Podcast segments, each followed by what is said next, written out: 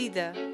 É que não é vida, não se vive. Uh, Morre-se no momento que se sente um estalo, que se sente, uh, seja qual for o tipo de agressão, morre-se ali. Calar Nunca. Um programa de Ana Aranha. Nunca calar. O silêncio é a melhor arma para o agressor.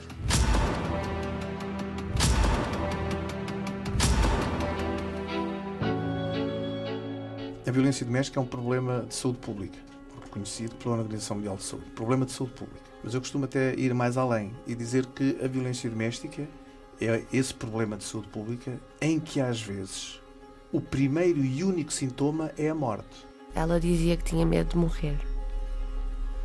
E acabou por acontecer. Só quando eu caí ao chão é que ele me largou.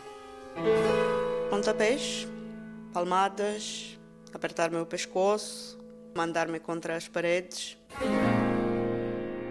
Maduras de cigarro eh, e às vezes facas quentes. Ele fazia questão, quando eu estava a cozinhar, eh, estar a conversar comigo e ter um, ele tinha uh, canivetes, aqueles que abrem e fecham, abrir, estar ali ao lume e, e de repente pôr-me aquilo no braço, pronto. Um agressor sabe bem onde atacar e como mexer com a vítima. Ele sabe o que pode e não pode fazer. Eles são bem são inteligentes em relação à pessoa que está ao seu lado. E nós nunca percebemos isso.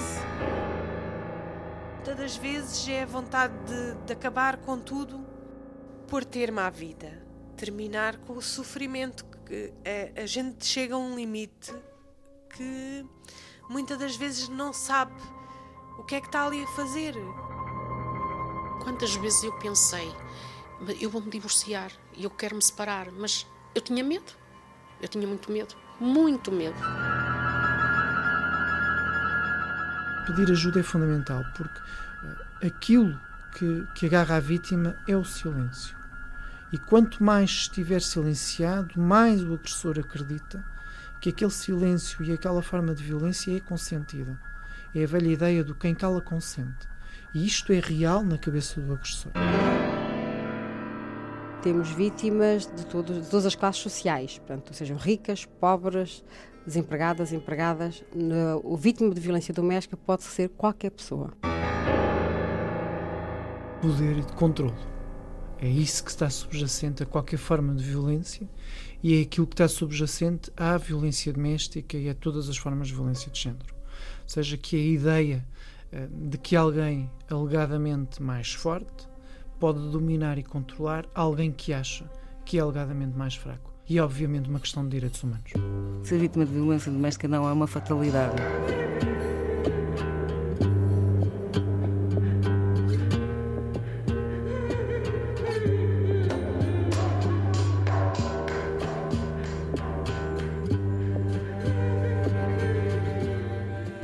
Com os dados mais recentes, a violência doméstica, incluindo violência sobre idosos e crianças, é o segundo crime mais reportado em Portugal. O primeiro é o furto no interior de veículos e representa cerca de 8% de toda a criminalidade registada em Portugal uma dimensão assustadora, na minha opinião, e acho que na opinião de todos que lidam com este fenómeno. Fernanda Alves, Procuradora da República, coordenadora da sétima secção do DIAPA em Lisboa, que tem a seu cargo a investigação dos casos de violência doméstica. A nível, a nível por exemplo, da marca de Lisboa, do Conselho de Lisboa só, entraram eh, no DIAP em 2015 eh, 2.163 inquéritos, portanto, que é um número realmente assustador. É a velha imagem do iceberg, ou seja, há uma ponta do iceberg que nós conhecemos.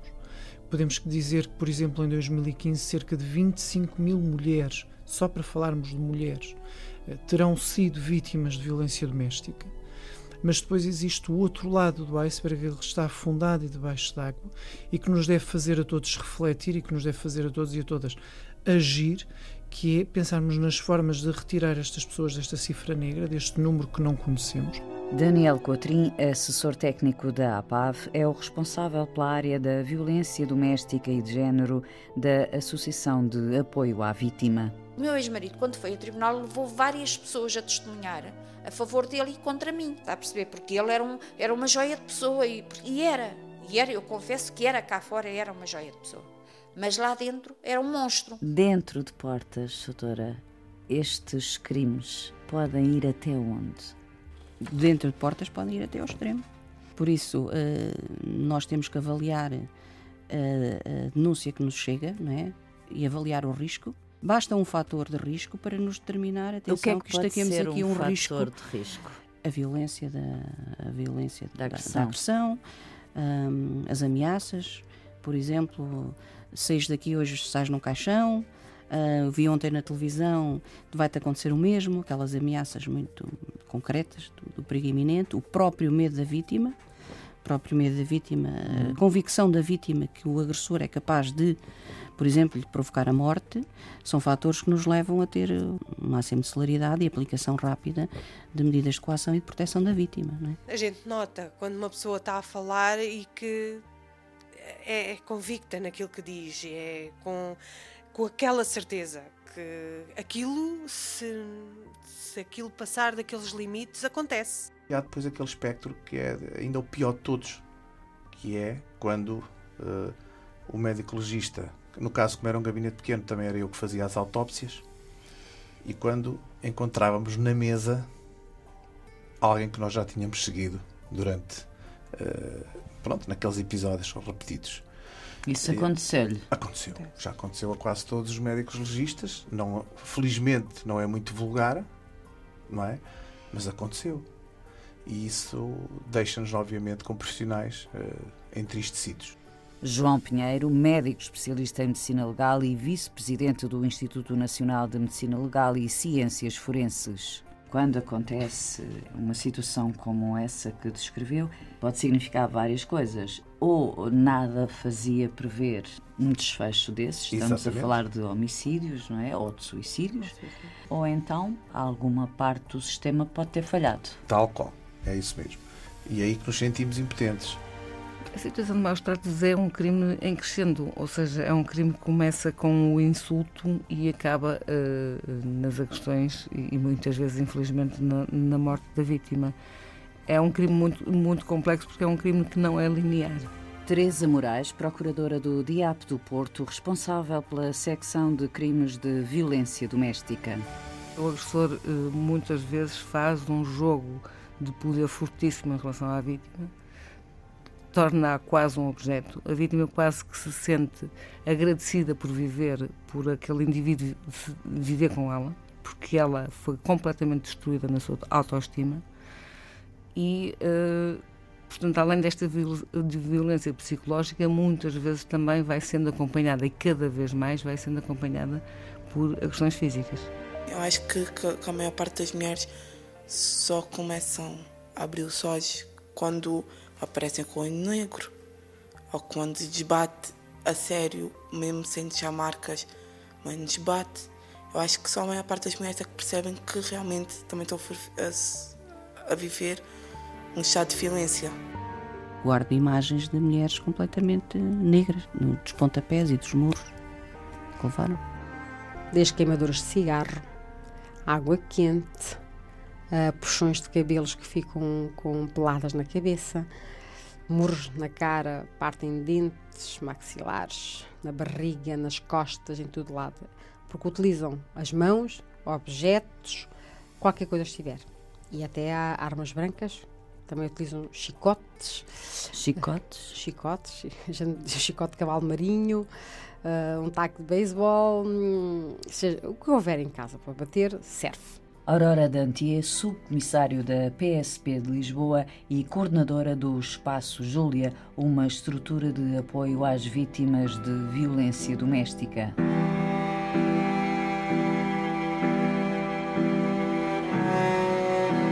Neste trabalho que desenvolve, o que é que é mais complicado para si?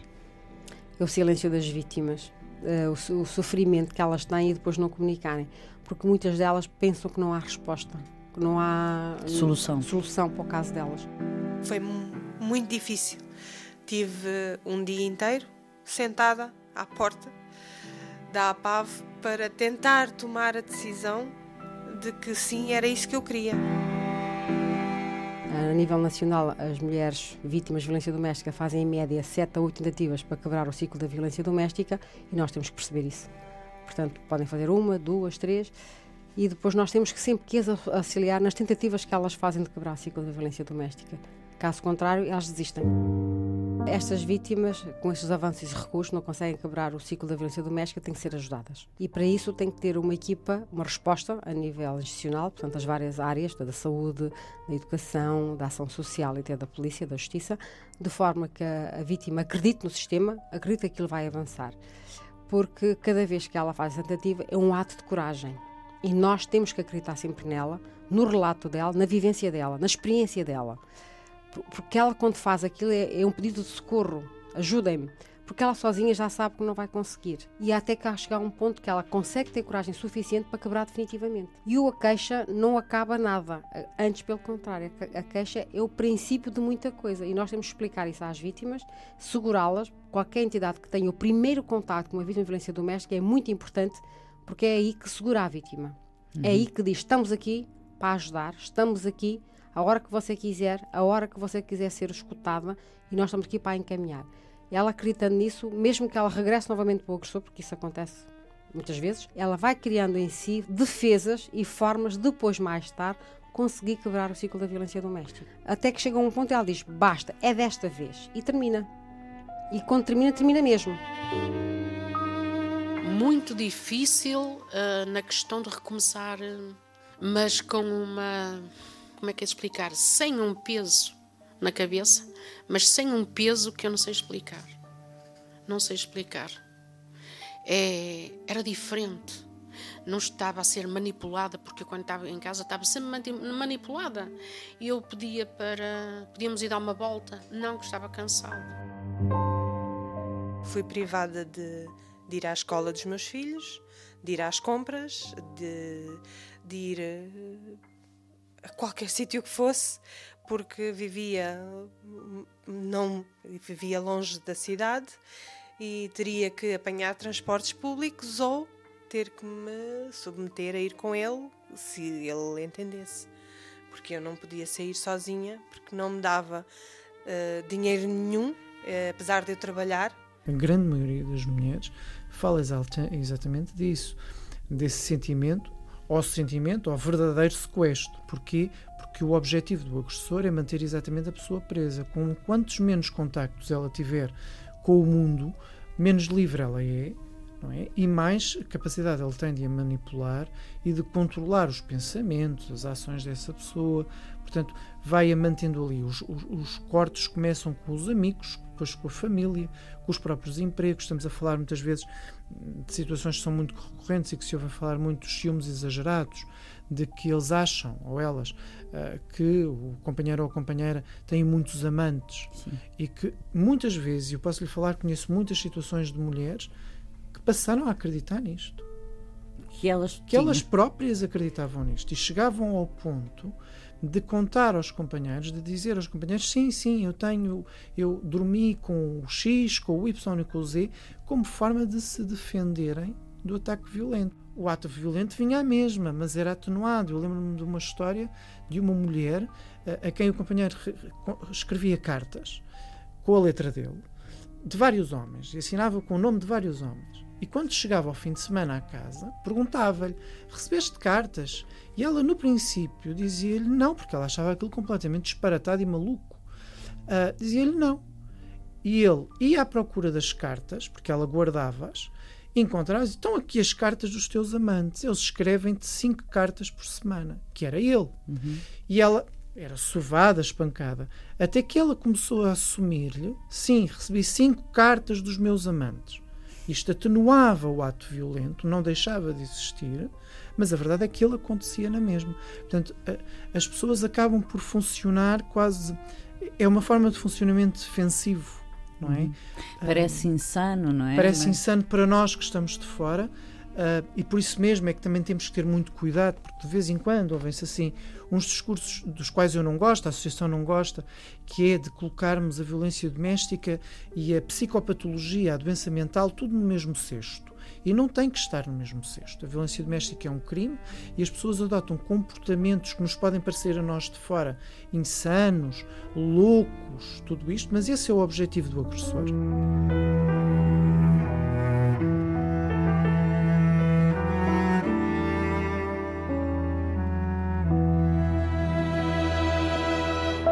Eu não sou uma pessoa má. Eu dizia para mim, não sou. Ele aqui é que é mau, ele é que me faz mal.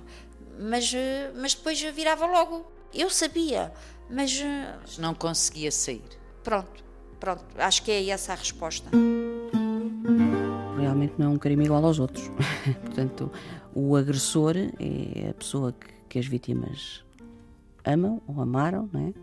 É o pai dos filhos, é, é a pessoa com quem partilha a casa, é a pessoa com quem partilha bens materiais, não é? Portanto, há esta toda envolvência, não é? E depois há todo um processo que vai avançando ao, longo do tempo, com altos e baixos, não é? Há momentos em que temos na lua de mel, depois há momentos em que baixamos, portanto, isto é todo um processo continuado, portanto, isto a vítima vai se vulnerabilizando, vai se fragilizando, não é? E vai aguentando aguentando, digamos, esta, esta situação até realmente reagir eh, e, e para reagir muitas vezes precisa de ser suportada, não é?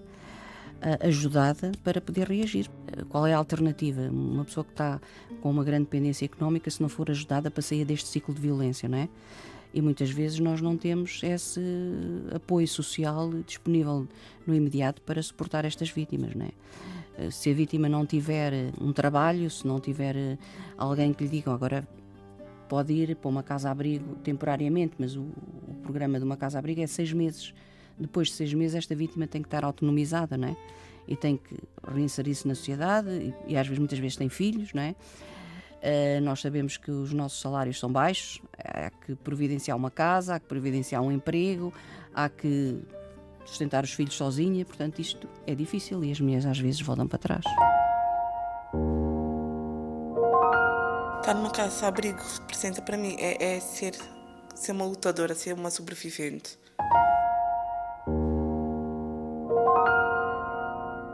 Ah, é que aquele dia nunca vou esquecer. Cheguei aqui muito tarde, às volta das 11 da noite, e me senti logo protegida. Sentia que nada me pode tocar.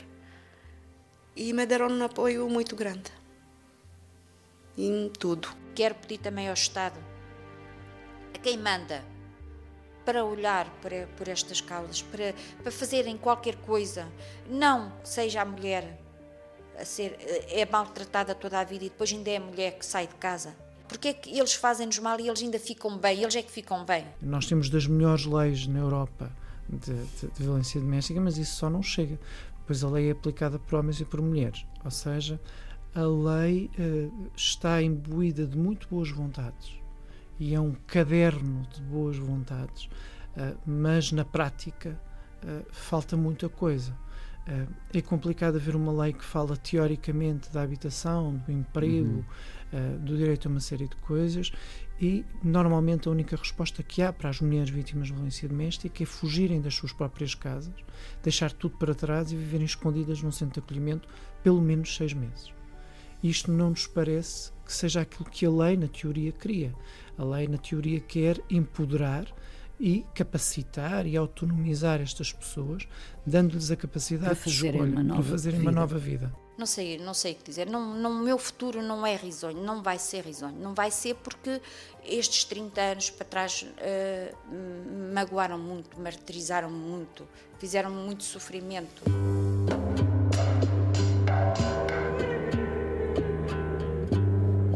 Coisa eh, é objetivar lesões físicas, uma nódoa negra que se vê, uma outra coisa é obje- objetivar um dano psicológico.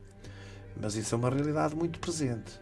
Muitas senhoras não têm, que fazem queixa, eh, enfim, estamos a falar, a esmagadora maioria das vítimas são Sim, senhoras, não quer dizer que não haja senhores. homens, Sim, é? mas poucos, muito poucos. Sim. Estamos a falar da É ordem residual. sempre de 90%. Portanto, hum, dizia eu que é mesmo essa, essa parte da vergonha. Da, é, ele chamou-me cabra, vaca e outras coisas que não vou dizer. eh, Chamou-me filha desta, filha daquela, em público, humilhou-me em frente aos filhos, eh, ou numa loja onde nós estávamos, ou no restaurante. Isto, só isto leva-as muitas vezes a exame. Muitas vezes. Aqui é difícil objetivar este dano. A pessoa tem de mostrar dados objetivos de que aqueles insultos lhe provocaram Um alguma consequência. Por exemplo, sei lá, eh, em consequência daqueles insultos, eu estava, eu era professora e foi, ele era professor, foi na escola e eu não consegui ir à escola uma semana. Ah, bom, aí temos qualquer Uhum. coisa. É preciso documentar e tal, mas agora Mas só... há coisas que não se conseguem Claro, quantificar, claro. não é? E, e o que é que... e- e só para dizer que esta dificuldade é, é comum a todos os países. Uhum. A- A, a objetivação do dano psicológico, que ainda por cima é mais frequente, é sempre difícil. O que é que nós fazemos? Nós explicamos, vertemos no relatório o que é que nos é dito pela vítima e depois, não havendo um quadro lesional, o Ministério Público pode, ele por si, vir pedir um exame psiquiátrico, uma avaliação psicológica à vítima na sequência daquele processo. Susana Tavares, médica especialista em medicina legal e coordenadora da Unidade Funcional de Clínica Forense da Delegação do Centro do Instituto de Medicina Legal. Quantas vezes eu pensei. É triste. Quantas vezes eu pensei. E eu chego lá abaixo ao Rio Douro e deito-me abaixo. Calar nunca. Façam queixa, peçam ajuda. Eu agora sou capaz de dizer aquilo que, que as pessoas devem fazer, o que é que não devem fazer, que é fecharem-se, não é? Não me fechei. Uh, pedir ajuda, não ter medo. A, a violência doméstica e sexual é dentro de casa que começa. As pessoas têm que mostrar o que se passa dentro de casa. Deve acreditar que é capaz. E que é possível e que E vai que é conseguir possível. e que não está sozinha. Sim. Não tenham medo. Uma instituição, uma associação, o que quiserem chamar, não é um bicho de sete cabeças. O bicho de sete cabeças já está dentro da vossa casa. Não, não deixem prolongar anos e anos. E ao fim e ao cabo, às vezes acontecem desgraças. Por isso, lutem, saem dessa situação que não vale a pena, que não vai mudar. Eu acho que a minha vida parou aos 18 anos. E retomei a minha vida aos 46.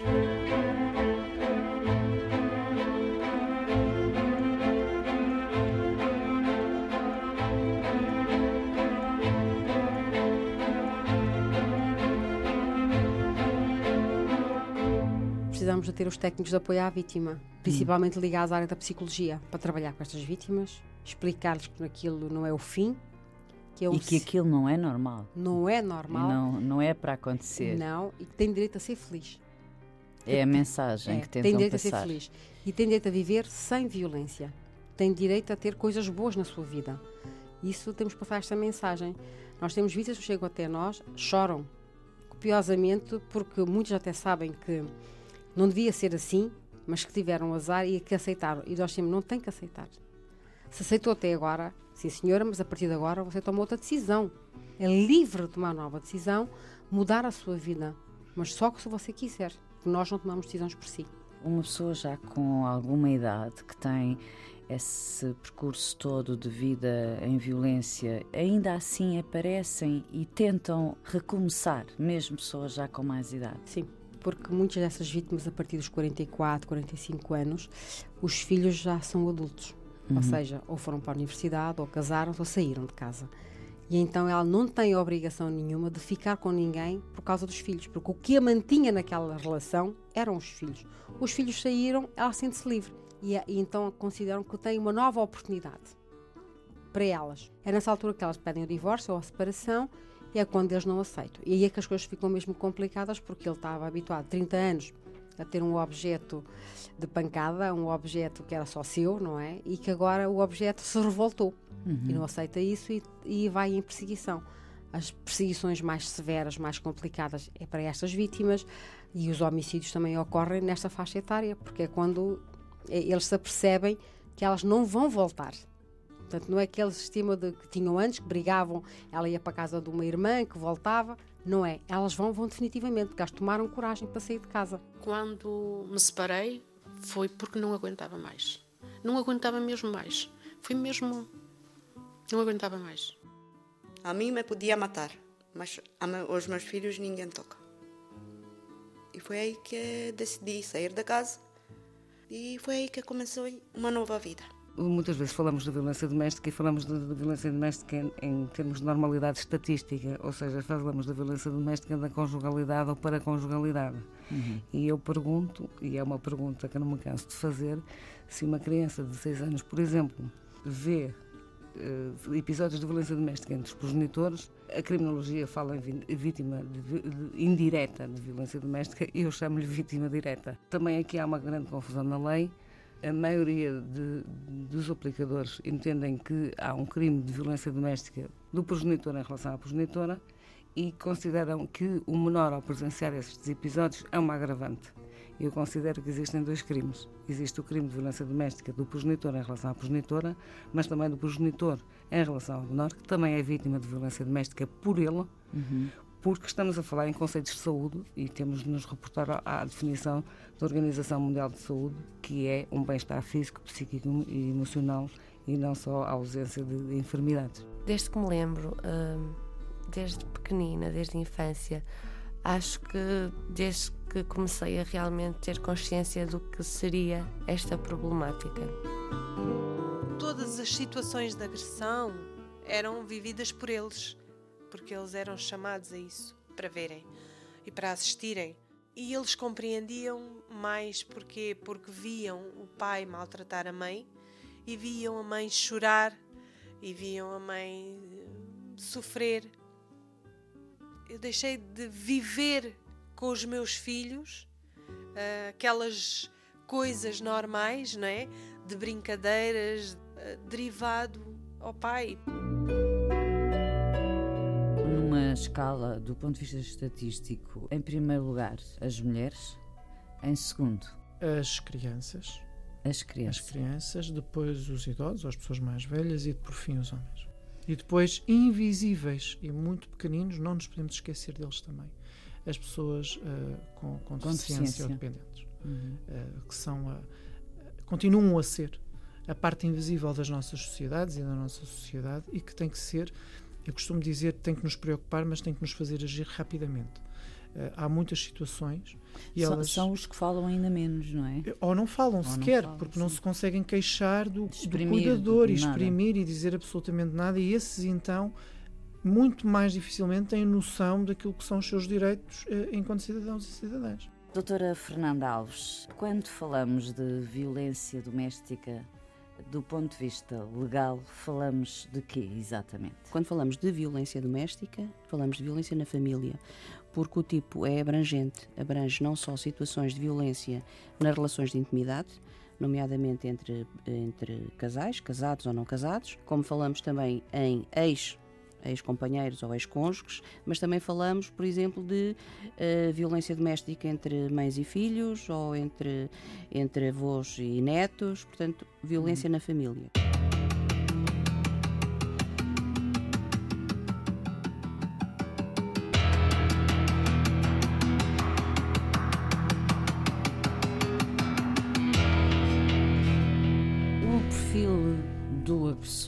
Dos agressores está mais ou menos estudado? Ser vítima ou ser agressor é perfeitamente transversal.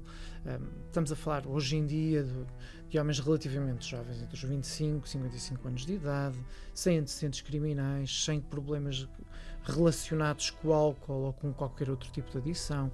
Estamos a falar de homens que são, do ponto de vista académico, evoluídos, empregados. Portanto, toda aquela ideia uh, do brutamontes, me permite a expressão, uhum. uh, do brutamontes sem cultura e embriagado. E embriagado. É completamente fora de, de, questão, assim como a da vítima. As mulheres, estamos a falar de mulheres também muito jovens, 25, 55 anos, empregadas, uh, habilitações médias, uh, portanto, uh, e que também não, não tem nada a ver com aquele mito de que só a violência só atingia as mulheres pobres, as mulheres desinformadas. Obviamente que há aqui algumas mulheres que têm já historiais de violência doméstica para trás. Uhum que há alguma transmissão intergeracional da própria violência uh, na vida das pessoas, mas isto não é obrigatório, não é? Porque não é isto que faz de nós vítimas uhum. ou que vai fazer de nós agressores, por isso é que nós falamos de resiliência, que é Sim. a capacidade de, de, de nos voltarmos a, a, a, a transformar e, e a harmonizar. Portanto, é mais ou menos este perfil.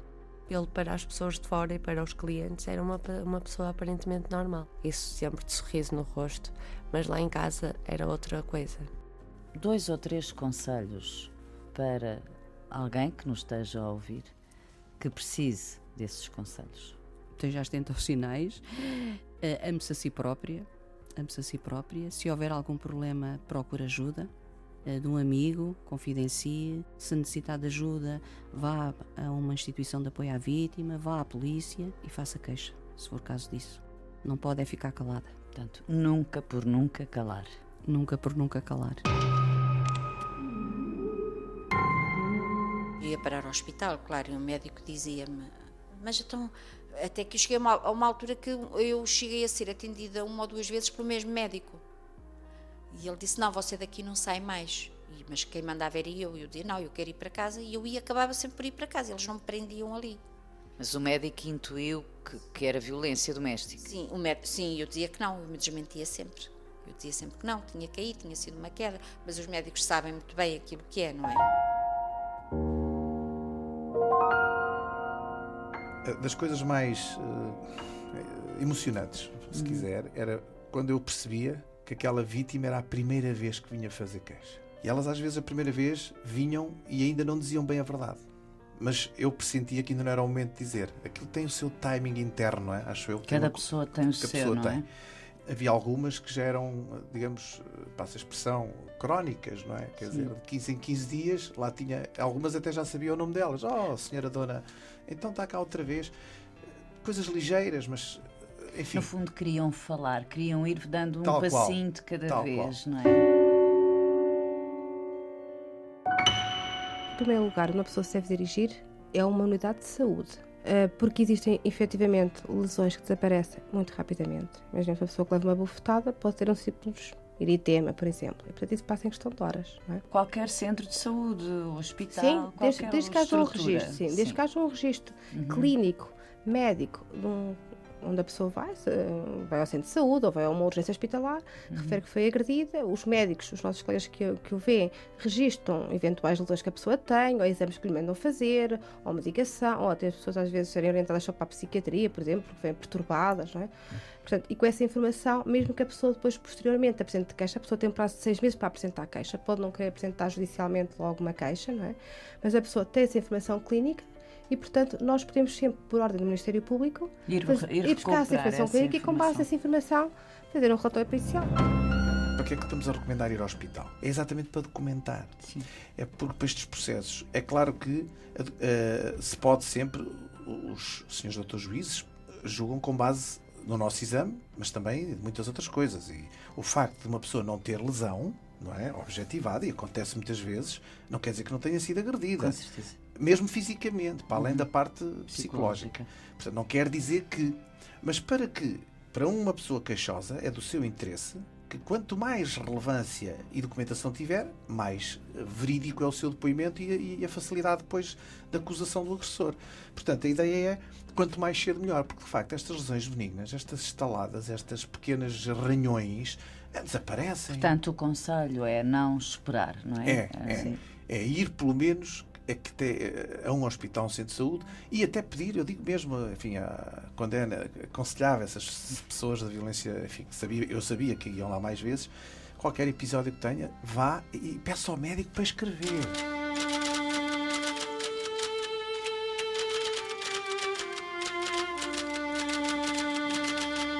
Acho que ainda existe uma certa confusão entre dois valores: o valor do sigilo médico da uhum. confiança do paciente com, na relação com o médico e o, o, o dever de participar uh, no sentido de proteger aquela pessoa.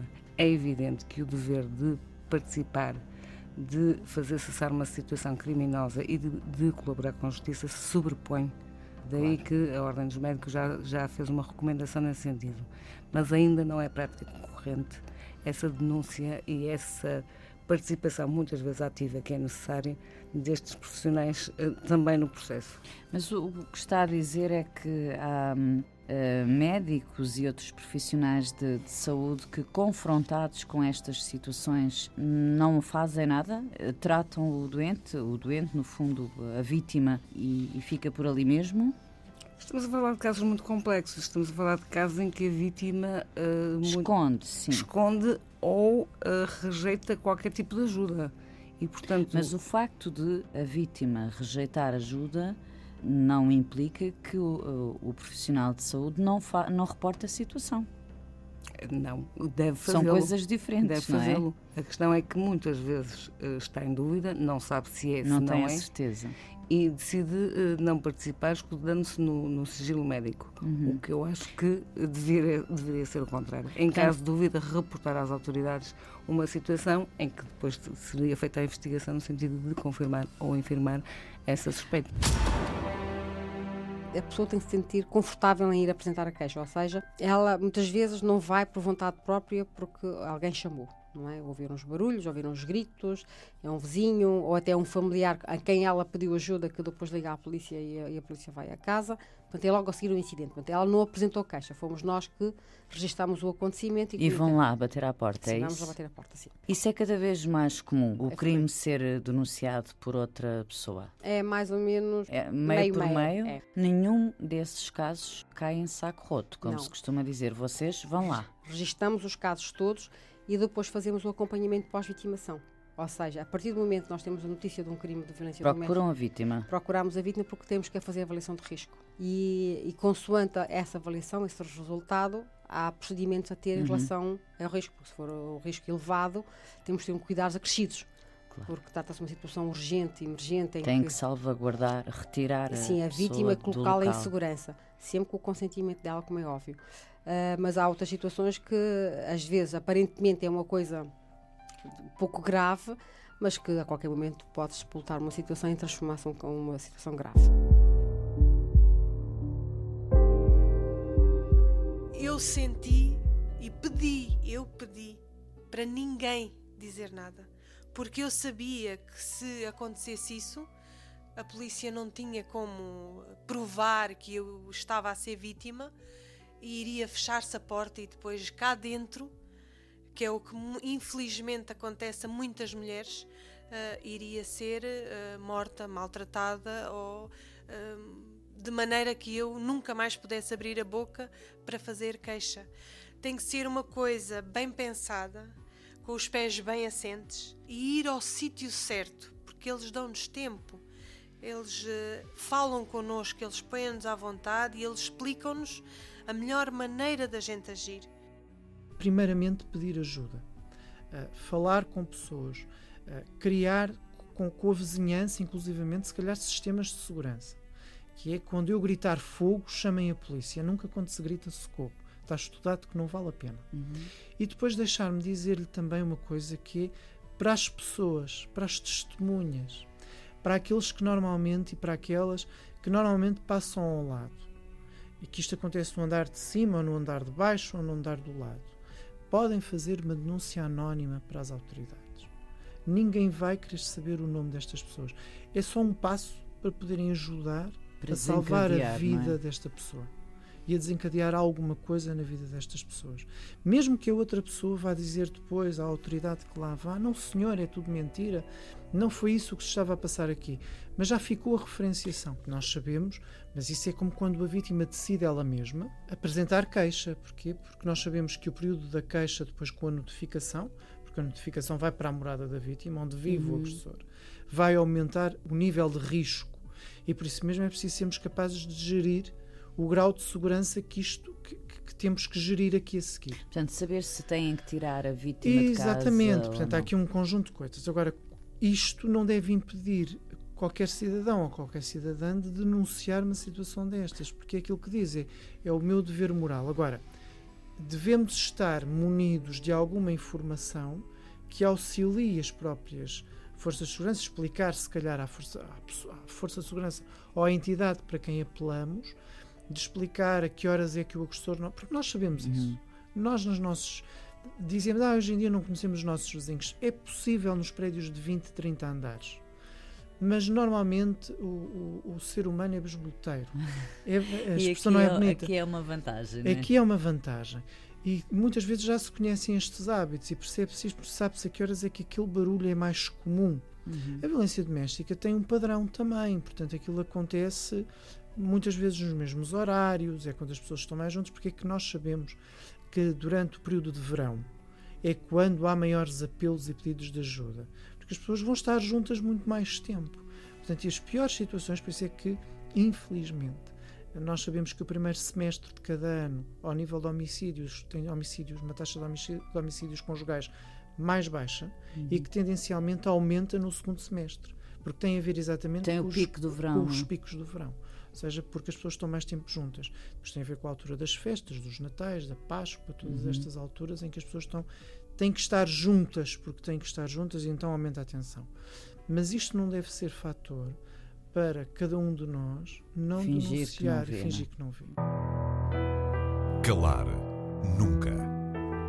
Se isto vai passar para muita gente ouvir, essas pessoas que não, não, não, não se deixem chegar a esse extremo. Porque hoje em dia não há razão para uma pessoa andar a arrastar, arrastar, arrastar um casamento quando não dá. E a nível da aplicação da justiça, ou seja, destas que fazem queixa, cujo caso vai a tribunal, globalmente, como é que o Soutor avalia a aplicação da justiça? Se falarmos em condenações e penas, continuo a achar que são muito baixas. O crime também é punido com uma pena baixa, no meu entender. Qual é o. É punido o... até 5 anos, pode ser agravado se ocorrerem circunstâncias uhum. mais graves, pronto, até 8 anos e há verdadeiras vítimas de violência doméstica, são verdadeiras vítimas de terrorismo, como eu digo, uhum. uh, e têm uma vida inteira de violência, não é? E aquele crime é punido com uma pena até 5 anos, na maioria dos, dos casos, uh, com pena suspensa. Portanto, a esse que, nível. O que é que se passa aqui para que isso aconteça, Soutora? Bom, é a lei que temos, é a lei que é aplicada, é isso, os senhores juízes é que podem, é que podem dizer porquê, não é? enfim, temos discordâncias, cada um, portanto, a nível de recurso, depois o Ministério Público não concorda, portanto recorre, não é? Mas o que é facto, se analisarmos as, as estatísticas, temos uma grande prevalência, a maioria dos, dos casos, em, em penas suspensas. E a vítima que fica geral, numa é? situação muito delicada, não é? Pode andar aí, cruzar-se com a pessoa, portanto, nem sequer tem ali um período para se refazer em tranquilidade. Quando não são aplicadas as penas acessórias de proibição de contactos, temos esse problema. Portanto, no fundo, as pessoas também repensam isso tudo, não é? Mas isso também pode acontecer se o agressor cumprir pena. Sim, e depois no final, situações, sim, não é? sim, sim. Temos muitas situações dessas. De pessoas De que pessoas- são condenadas, cumprem pena e depois retomam o, o ciclo. Isso é uma vida de ciclo. inferno, de facto. É muito. A não ser que É as muito pessoas complicado. partam para outro lugar. Partam para outro lado, mudam de sítio. E há casos assim. Há casos, eh, o- por exemplo, uma das associações que costumam trabalhar connosco, com quem nós temos articulação, falou-me num caso de uma senhora eh, que foi para Londres, mudou completamente a sua vida, ele cumpriu pena de prisão e quando a senhora vem passar o, o Natal a Portugal, vem sempre sob o anonimato, ninguém Uhum. sabe, porque continua a ter receio. Porque ele fez-lhe a promessa que até morrer havia de a encontrar em algum lado. Portanto, esta senhora mudou por completo a sua vida, eh, não tem Facebook, não tem e-mail, eh, o número de telefone é só para é restrito, portanto continua com imenso medo que ele algum dia possa concretizar, um medo real, real e concreto. Ainda sinto que não foi feita a justiça suficiente. O- Acho que O que era fazer a justiça suficiente? era ele nunca mais voltar cá para fora. O seu pai? Sim. Isso é uma coisa em que pensa nesse, nesse dia, quando chegar. Sim, bastante. Até demais, acho eu.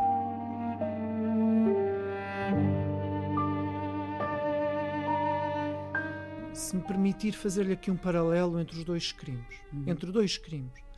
Ah, Trata-se a violência doméstica da mesma forma que se trata um crime de furto. Se me roubarem o telemóvel, se me furtarem o telemóvel, este é que é o termo, que é um crime sem violência alguma associado, eu tenho que provar a todas as pessoas que o telemóvel me pertencia e onde é que eu estava e o que é que eu fazia para me terem tirado o telemóvel. Uma vítima de violência doméstica tem que fazer exatamente o mesmo.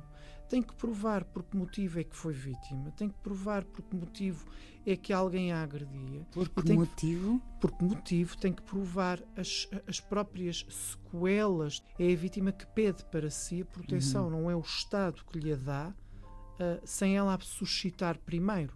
e sem ela a pedir primeiro.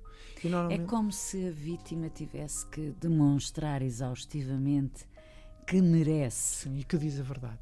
Sobretudo que diz a verdade.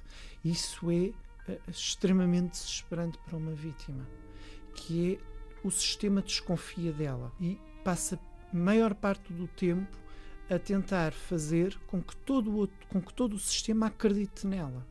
E a única coisa que a vítima pretende é que se faça justiça. As, as vítimas não querem, nem têm desejo de vingança. Por norma não têm. Por norma não têm. Não existe isso. Existem grandes dificuldades, por exemplo, em Portugal, ainda em se, em se fazer jurisprudência com casos em que apenas existe violência psicológica. Uhum. Mas a nossa lei é clara. A violência doméstica pode ser física, psicológica e sexual. E, no entanto, ainda é difícil para as mulheres as mulheres provarem que são vítimas só de violência psicológica. Não se porque vê, não é valorizado, não, porque não se vê. Mas a dizer, marca está lá. Não se vê, é uma, uma forma de dizer. Sim, sim, porque a marca ficou dentro da pessoa, não é? Marcou para sempre. O trauma, aquela memória, ficará para sempre, como ficará em e todas as outras. E o sofrimento, não é? E o, o sofrimento, dano. exatamente. Isso fica sempre. Vítima é aquele que permite, sobrevivente é aquele que luta para não o ser. Porque vítimas nós não somos. Nós somos sobreviventes. Não é vida. É que não é vida, não se vive. Uh, Morre-se no momento que se sente um estalo, que se sente, uh, seja qual for o tipo de agressão, morre-se ali. Calar Nunca. Um programa de Ana Aranha. Nunca calar. O silêncio é a melhor